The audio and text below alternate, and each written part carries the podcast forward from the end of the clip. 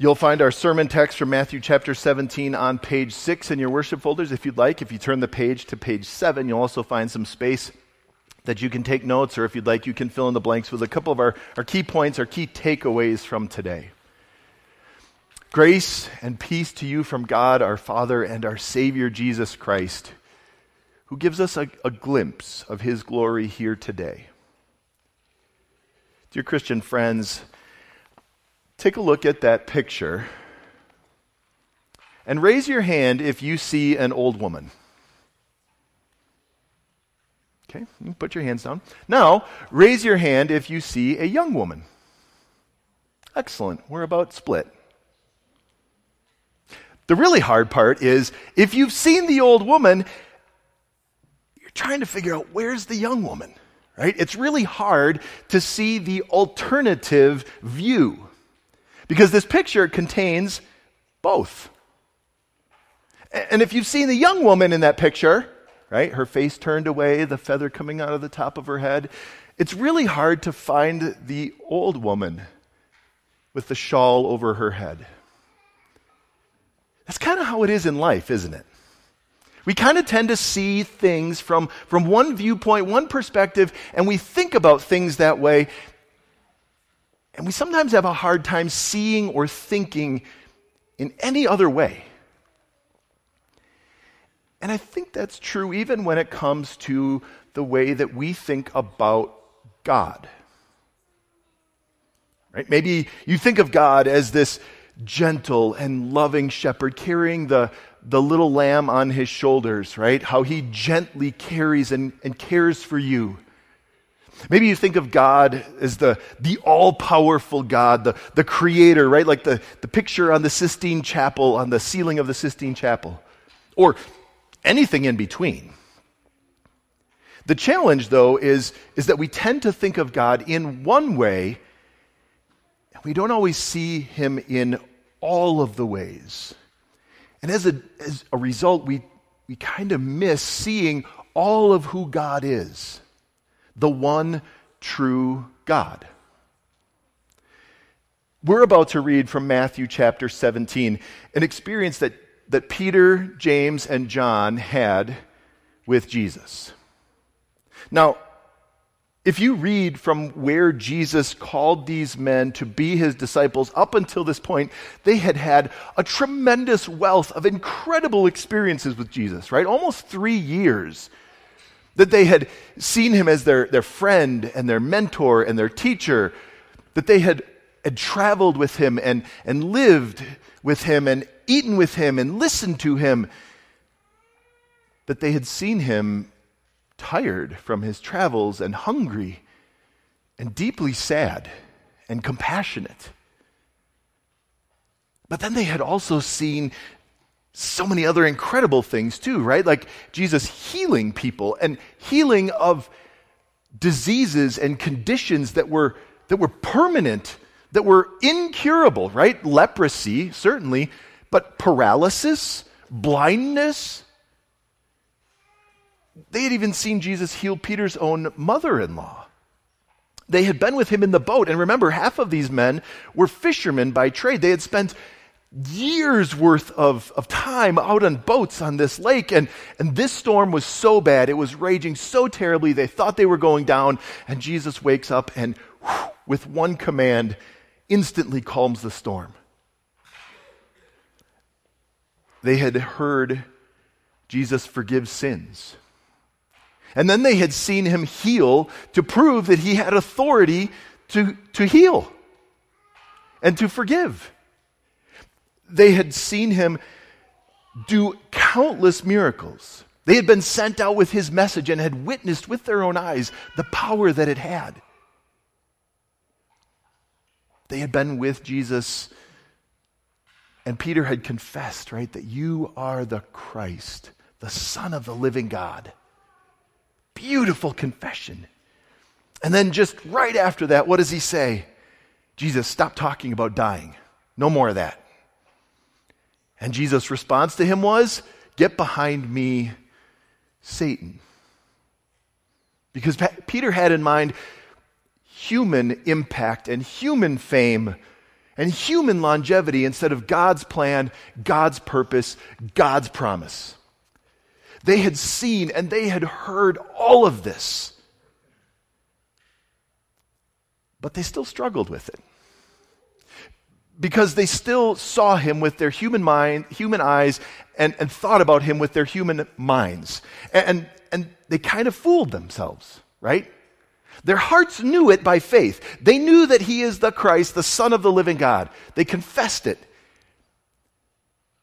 But then they turned around and looked at him. And he just looks like a regular guy.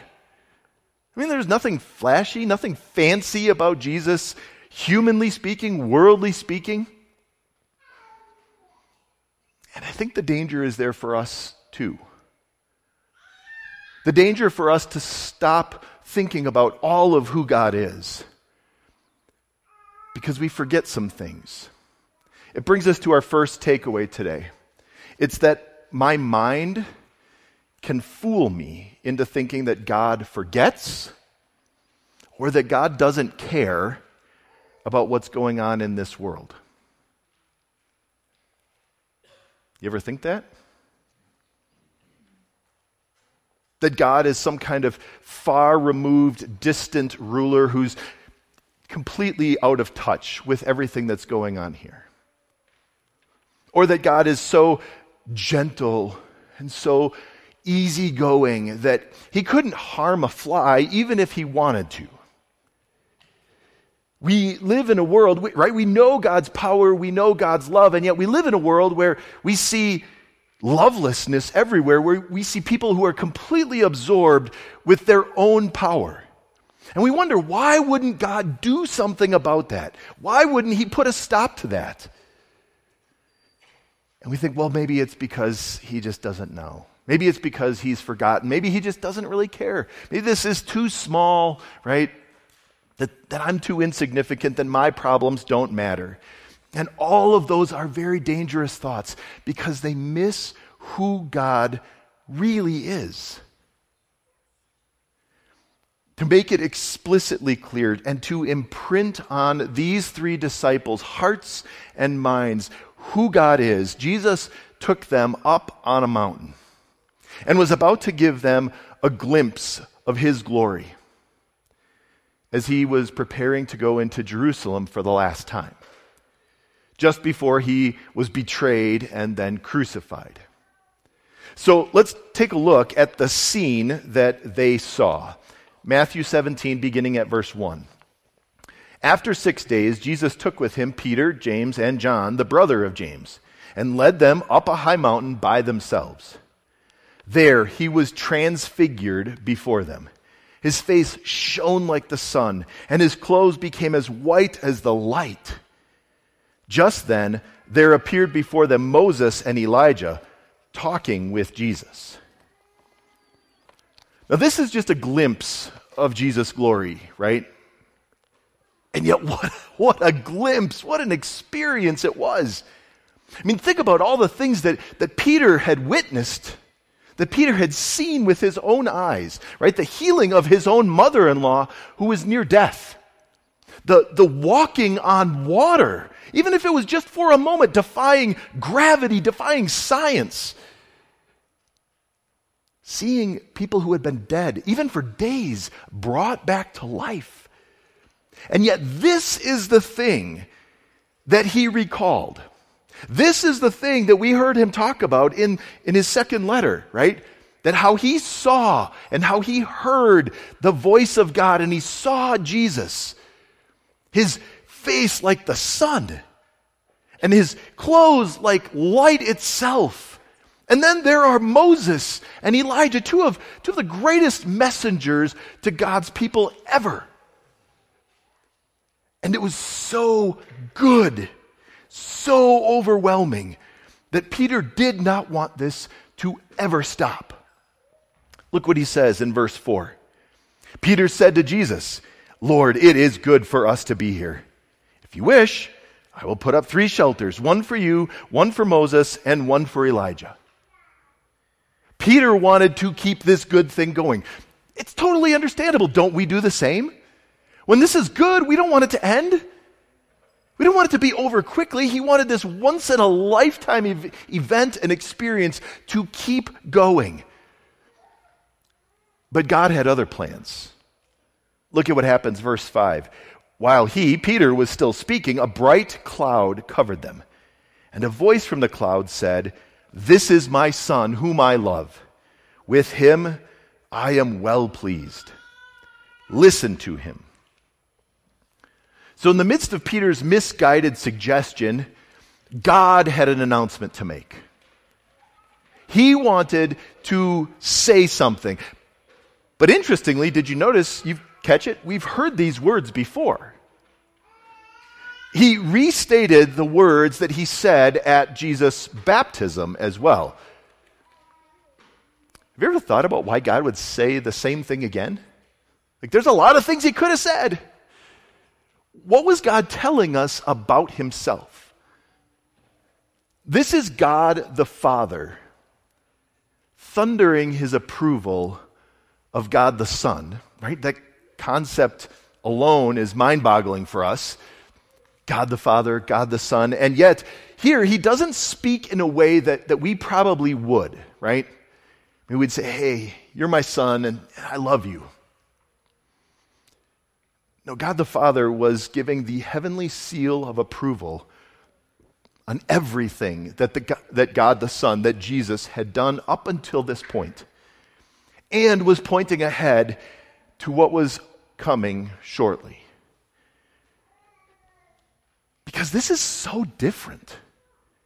The true God is so very different from all of the other ideas about God, all of the other notions of gods that have risen up throughout the ages. Just think about this for a moment. Like, the pantheons Roman gods, Greek gods, North gods, Norse gods, Egyptian gods, all of the, the pantheons of mythology. And what do they do? All right, if you've studied any of the mythological stories, they'll, they'll come down sometimes and they'll, they'll mingle with their people. They want to see what's really going on. Sometimes they carouse. They're in it for themselves, their own pleasure but not the one true God. He didn't need to come down and see what was going on. He knew just how broken this world really is. He didn't come down for his own pleasure. No, far, far, far from it. His purpose was much bigger. It's our second takeaway. It's that the reason God came was to save. That's why Jesus came, to make the payment for all sin, the payment for you and for me, so that all who trust in him as their Savior have forgiveness and salvation and eternal life with him. And that's what God the Father gave his approval to. All of the work that Jesus had done up until this point, right in line with God's purpose and God's plan.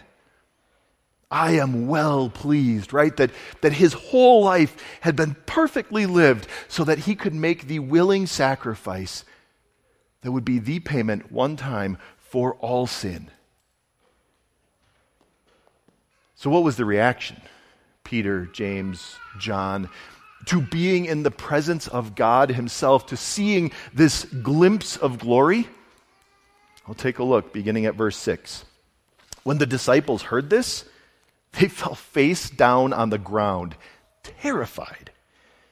But Jesus came and touched them. Get up, he said, don't be afraid. When they looked up, they saw no one except Jesus. As they were coming down the mountain, Jesus instructed them Don't tell anyone what you have seen until the Son of Man has been raised from the dead. These three men were terrified, and rightly so because they realized they were standing in the presence of the holy God. And this is the reaction of sinful people standing before God. The God who sees through the facade that we put up. The God who looks right into our hearts and knows all of the loveless thoughts. Who can see the whole record of our lives and our, our, our careless words, our unkind actions, They knew they had no leg to stand on before God, and so they didn't try. They fell face down on the ground because this God terrified them. And yet, this God reached down and touched them and said, Don't be afraid. See, that's who God is. He's the God who, who terrifies us because of our sin, and also the God who comforts us because of our Savior. He's the God who, who judges impartially, and the God who saves undeservedly. He's the God who preserves you and me and every last thing in this world, keeps it moving and going and yet, He's the God who allows things to happen that, that we don't understand, and, and we can't grasp or fathom why He didn't prevent it or stop it or change it. He's the God who is eternal and the God who was born of a woman. He's the God who hates sin and the God who took all of the sin that he hates and suffered for it instead of punishing those who deserve it. He's the God who is all knowing and all powerful. And yet he allowed a plot to go on right around him, who allowed thorns to pierce his scalp, nails to be driven through his hands. He's the God of perfect justice and the God of undeserved love. He's all of them, which is our next takeaway. Don't pick and choose who God is, who you think God is, and what He is like. Because here's the truth He is all of them. This is who God is, the God who demands perfection, not just suggests it, not says try and you know see how close you can get. The God who demands it says be perfect. Full stop. And the God who takes all of our imperfections and all of our failures on himself. He's the God who, who created all things by the power of his word and the God who came and inhabited his creation and surrounded himself by his creatures, with his creatures, so that he could save them. This is who God is. He is all of these things. Don't, don't think he's one or this or that, right? Don't think he's the God who, who loves justice or the God who loves people. He's both. Don't think he's either powerful or loving. He's both.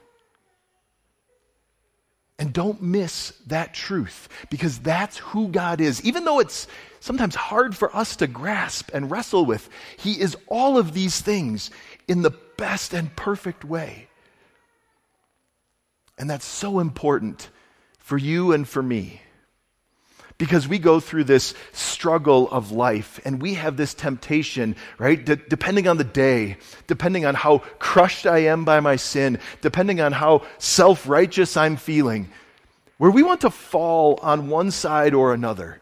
We want to lose our spiritual balance and think, you know, God doesn't care. He doesn't care that much about my sin. He doesn't care about so much about this. It's not a big deal. It didn't affect other people. No big deal. Or he wants to fall, us to fall on the other side and, and think, yeah, well, I'm pretty good. And, you know, it's a good thing God is loving and, and he really, he just is a sweetheart and, and it's okay. God doesn't want us to fall on either side, to lose the spiritual balance of knowing that He is the God who hates sin, but who took our sin. He is the God who, who loves you and who's willing to give his life for you. The God of all creation and the God who saved you and calls you by name. It's really important to understand that. Because the other reality is we live in a world that struggles to have any kind of a concept of who God is.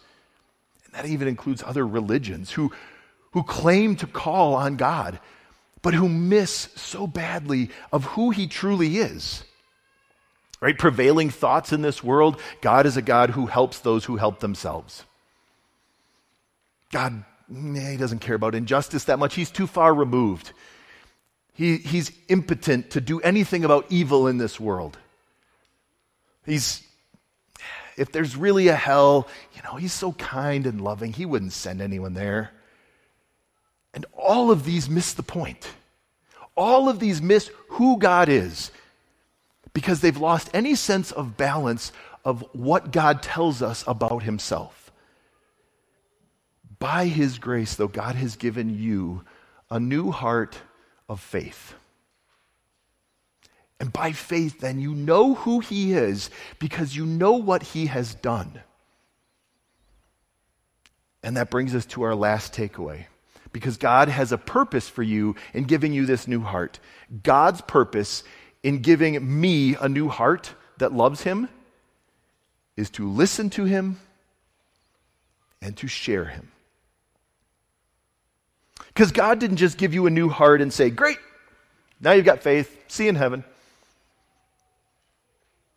No, think of what he said. Think of what God the Father said as he announced the seal of approval on Jesus' work, what he told his disciples then and what he told his disciples now. Listen to him. And Peter told us how we do that, right? That, that God's word is, the Bible is God's word. And God wants us to, to take that to heart, to realize that, to treasure it, that we get to listen to Him, not just, not just hear Him, but listen to Him, take it in, digest it, pray about it, think about it, live it. Because God wants to guide you through this sin filled, danger filled life. But even more importantly, he wants you to listen to him so that you realize how serious he is about sin.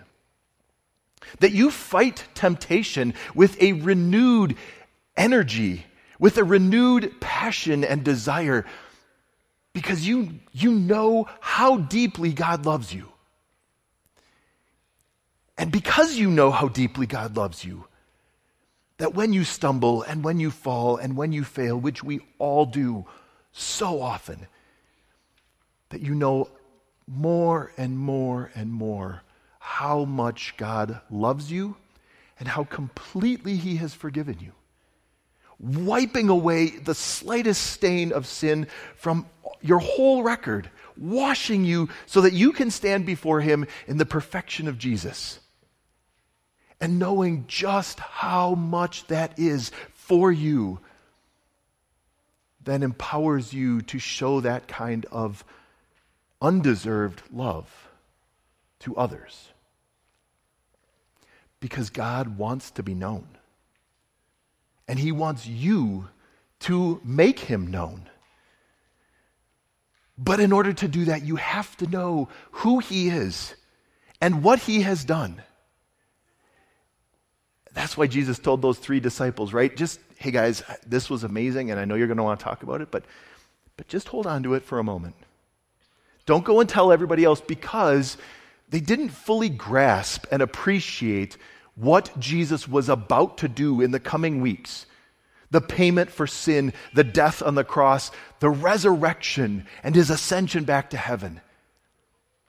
When the Holy Spirit came, then they would get it. Hold on to it until then. By faith, God's given you a new heart. A new heart that knows who He is because you know what He has done for you. And now that you know Him, God wants you to make Him known, to share His love, to share His seriousness about sin and His complete forgiveness for it, to share who He is as the God of everything and the God who loves that person who's struggling. God wants you to make him known because you know who he is and what he's done for you. Amen.